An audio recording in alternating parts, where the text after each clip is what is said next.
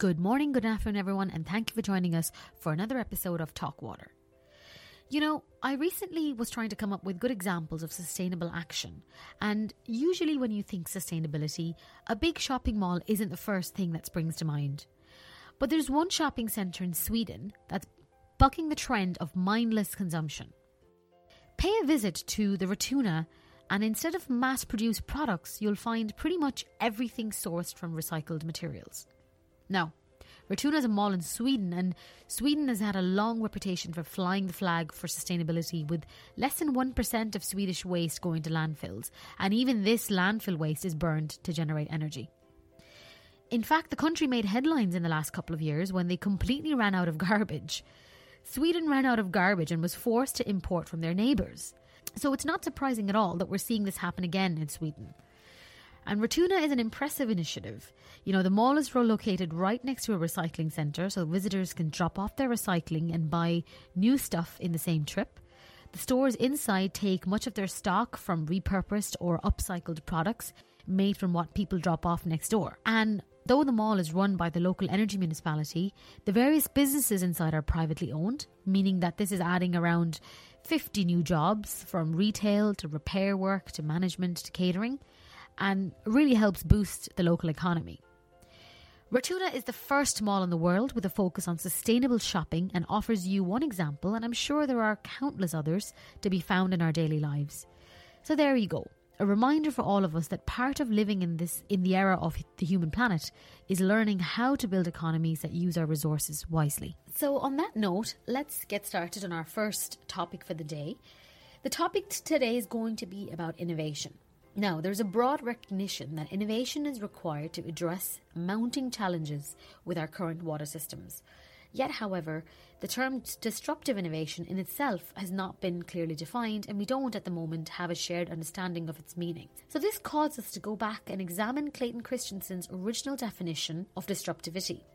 He defines it as innovation that creates a new market and a value network, eventually disrupting the existing market and value chain and displacing established market leaders. So, to facilitate progress on water innovation, a better system for framing this is needed. And Bluetech Research has for some time now uh, been doing this.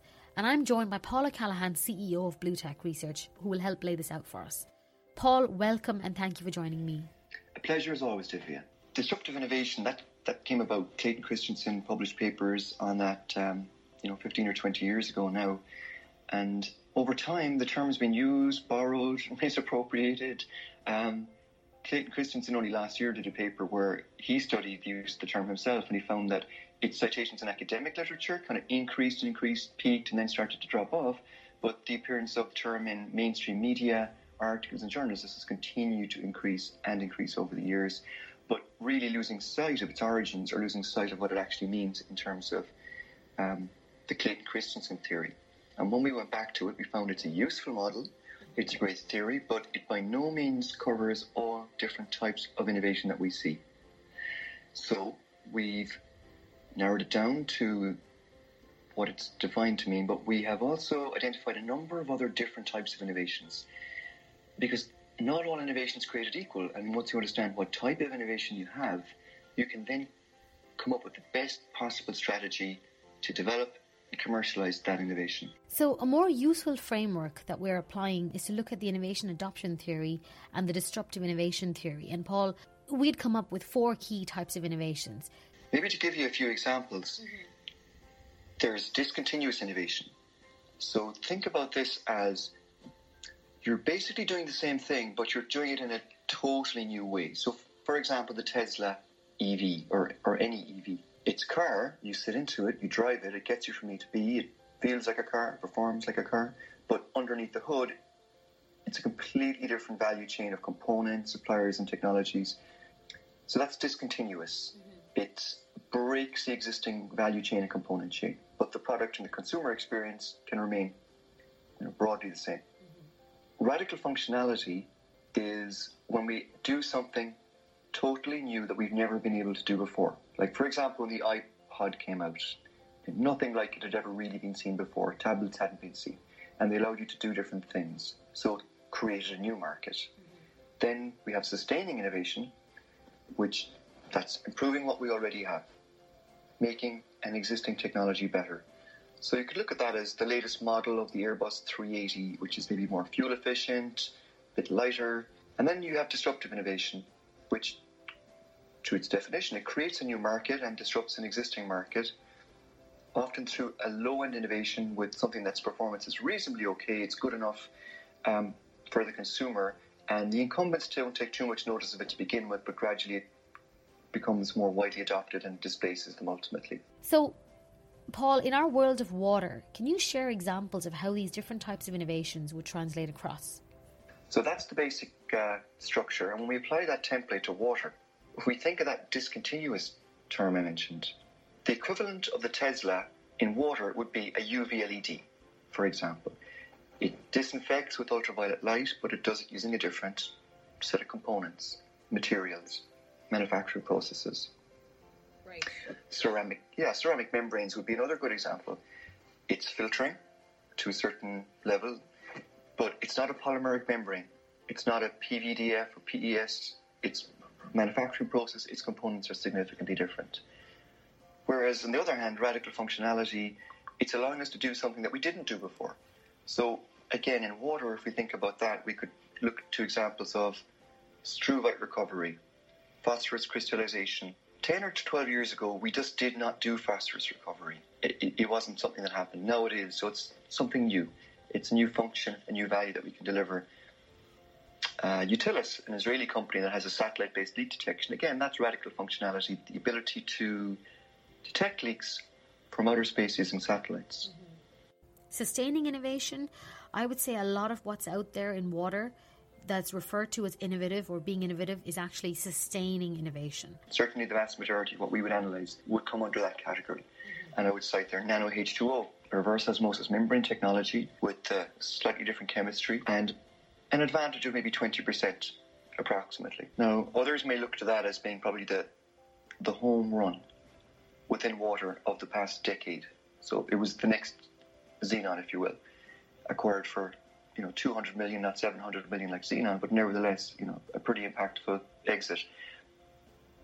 But it wasn't a disruptive technology, and it has not disrupted the reverse osmosis market. Mm-hmm. When LG purchased that company, arguably what they did was they got into the RO game. It was a way of entering with something which was, you know, differentiated, perhaps slightly better. Nereda, granular activated sludge, that's sustaining innovation it's activated sludge, but it's a twist on it. And it's been widely adopted. It's moved pretty quickly. And then, finally, and last but not least, you have our old friend disruptive innovation, where the holy grail is that you can find something that either completely disrupts the existing market or creates a new value chain. But if we go back to the original definition, it's either a low end innovation or it's creating a new value chain. We see little enough actually in terms of low end innovation in water because things have to be good enough to meet regs. They can't be not good enough to meet regs. It's you can't really have something that's you know just good enough. It's it's either good enough or it's not. And in fact, that's the other problem in water. It's not particularly advantageous to be an awful lot better either in terms of performance. Um, but when, perhaps the best examples are where we create new value networks, and the best one here would be value from data. Mm-hmm. The whole ability to know with sensors, artificial intelligence, AI, to extract data from technologies, from systems, and create value from that. So that's a bit of the construct that we're using now to look at the different types of technologies we see, whether they're at a university, whether they're at a startup company, or within a larger company. And I think what's also important is for us to think about making that connection between innovation and the market. So understanding these links helps, you know, the different stakeholders like innovators, researchers, adopters, investors to understand the likely commercial impact, you know, of a technology, maybe to understand how a technology should be commercialized and diffused, the typical timelines um, and the typical investments required, and also to, to understand who's best placed to take on technology diffusion.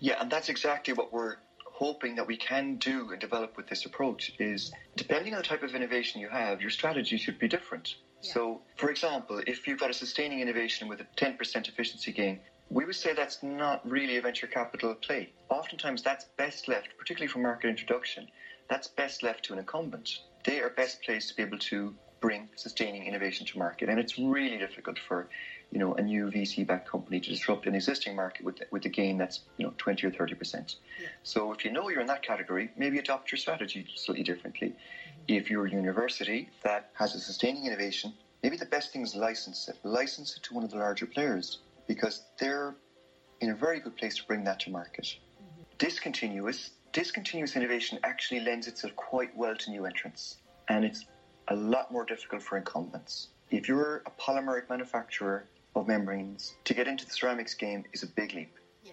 And a lot of what we see is look, the UV LED companies we see, the ceramic companies we see, by and large, are new players. They weren't doing UV, you know, mercury amalgam lamp disinfection. They weren't doing polymeric disinfection. So discontinuous, very well suited to new entrants. And radical functionality? um, radical functionality, both new and existing. Um, we do see, for example, take that case as true, right? We see existing companies like Suez Active and startups, so both can play quite well there. These definitions are not mutually exclusive. You can be disruptive with radical functionality. They're just different constructs. So we hope that this allows us to differentiate and say, look, if it's that type of innovation, this strategy has proved to be the most successful in the past. Some of these innovations move quicker, some move slower. So there's all those different aspects to it, and it's a more nuanced approach to being able to study different new innovations and technologies and look at okay, what's the most efficient, best way to be able to get these to market and increase the overall efficiency of how we do this. Thanks, Paul. So I think overall we can say that in analysing new innovations in water, most of what we see is sustaining innovation, which is typical for a mature industry. Sustaining innovation, if it passes a certain threshold of performance improvement, of course, it will then be classified as being disruptive. And there have been periods of very significant waves of radical innovations in water. I mean, let's not forget that the water industry has done a fabulous job so far to, to deliver, treat drinking water, and to also treat wastewater, all of which could be classified as radical innovation, one that allowed us to do something that we humans didn't do before. And in terms of bringing these innovations to market, Knowing the solution and understanding the type of innovation it falls into is very important. This will help people understand commercial impact and offer solutions to how it should be commercialised. So that's great. Thanks very much for your time, Paul. We look forward to the paper. Fantastic. Thanks, Divya. Right, then next up, I catch up with Reese on the latest on BlueTech research. Good morning, good afternoon. I have online with us Reese Owen, our editor in chief. Reese, so take me through what BlueTech have been working on the past month. I did, yeah, sure. Uh, this month we've updated our information on deammonification technology. Mm-hmm. Uh, that's deammonification, employing microbes to convert ammonia directly to nitrogen gas under anaerobic conditions. Uh, nitrogen removal is increasingly becoming a focus of wastewater treatment. As we all know, uh, elevated levels of nitrogen in effluents can have severe environmental and human health impacts. So this is a growing market. Uh, the rate of growth is increasing. We look at the rolling average of new installations per year over a three year period. Mm-hmm. And back over 2010 to 2012, it was 12 new installations a year worldwide. It's now 18.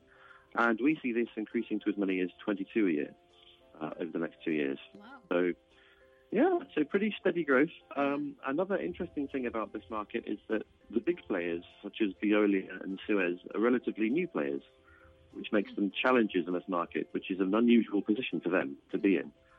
So the market at the moment is pretty much sewn up between Paques, which has first mover advantage with its Anammox technology, which everyone has heard of, yeah. And they have 65% of the market in terms of capacity while Deamon Technologies account for 29%. So that leaves Veolia, Suez, and Aqualia fighting it out for the remaining 6%. percent mm hmm So uh, while they have been growing very well, the newer entrants have got their work cut out for them, really, in terms of dislodging the big two. And that's probably why Suez has been looking at breaking into markets outside of Europe and Northern America, uh, such as India, uh, with uh, one of their latest installations, for example. Um, there's, there's, a lot more to say on this, but uh, there, there is a taster in the briefing, and the full report is on the intelligence uh, platform. And we also take a look at what PWNT's recent high-profile staff exits and difficulties rumoured at its Andijk 3 plants mean to the company and, and for ceramic membranes in general. Uh, ceramic membranes, of course, being this company's flagship technology. Mm-hmm. Perhaps unsurprisingly, uh, competing impulses between the Dutch utility, with its utility minded outlook, and, uh, and, and, its more dynamic, international facing commercial technology arm, has probably proved a bit difficult to manage. Um, uh, even though successful ceramic installations at municipalities have been happening and they're building up. So we take a look at the interplay there. And uh, elsewhere, conference season kicked off. We uh, feature a, a, taster from our, our, analysis from AMTA 2019, which happened in the end of February in New Orleans. And a roundup of a conference we haven't covered before. It's the Multi State Salinity Council in the US, their annual Salinity Summit. So lots going on on the research side this month. And we also have an announcement BlueTech Research is pleased to announce our new media partnership with the Massachusetts Institute of Technology and their MIT Water Club. So this is one of the world's foremost uh, respected networks for water research and yeah. innovation. Yeah, it's a very, very well known brand. And uh, as part of this, we'll be supporting the MIT Water Innovation Prize. Now, this is a multi stage business plan competition in which MIT student entrepreneurial teams compete for prize money. And so we, we want to be supporting innovation in the water technology. So BlueTech will be supporting the winners by providing strategic water technology market intelligence and, and consultancy services. So, you know, we're hoping to do our part to help boost innovation and entrepreneurship in the in the water sector. So that's the MIT Water Prize, and we'll be covering the winners in an upcoming briefing. Fantastic, sir. Definitely lots going on. Um, so overall, we have a market analysis looking at deammonification, looking at the overall market share distribution. We study the rate of diffusion using our technology S curve, which tells you how quickly this technology area is growing, and the three-year rolling averages, as you said, Reese, gives us an idea of what the future looks like. As you mentioned as well, it's not often that you get to see Suez and Veolia or get to classify Suez and Veolia as new players in a market. So that's certainly interesting to see how that's six percent of the market share will grow. Um, and fantastic news about MIT. I'm really impressed with the examples that you gave of um, Oasis, Magic Water, and Villaron are all fairly different and very unique. Yeah, that's right. It's very um, it's a very creative atmosphere, uh, yeah. as, as, you'd expect, and a lot of uh, you know a wide range of innovations coming out. So uh, excited to be part of that. Yeah, absolutely. No, it's great. Good news for BlueTech. Well, thanks very much for the update, Reese. Thank you, Vivian. Bye bye. Take care. Bye. And that brings us to the end of this month's podcast. I hope the information we've shared, particularly around understanding the link between innovation and the market, has been useful. We'll be back next month with more exciting content.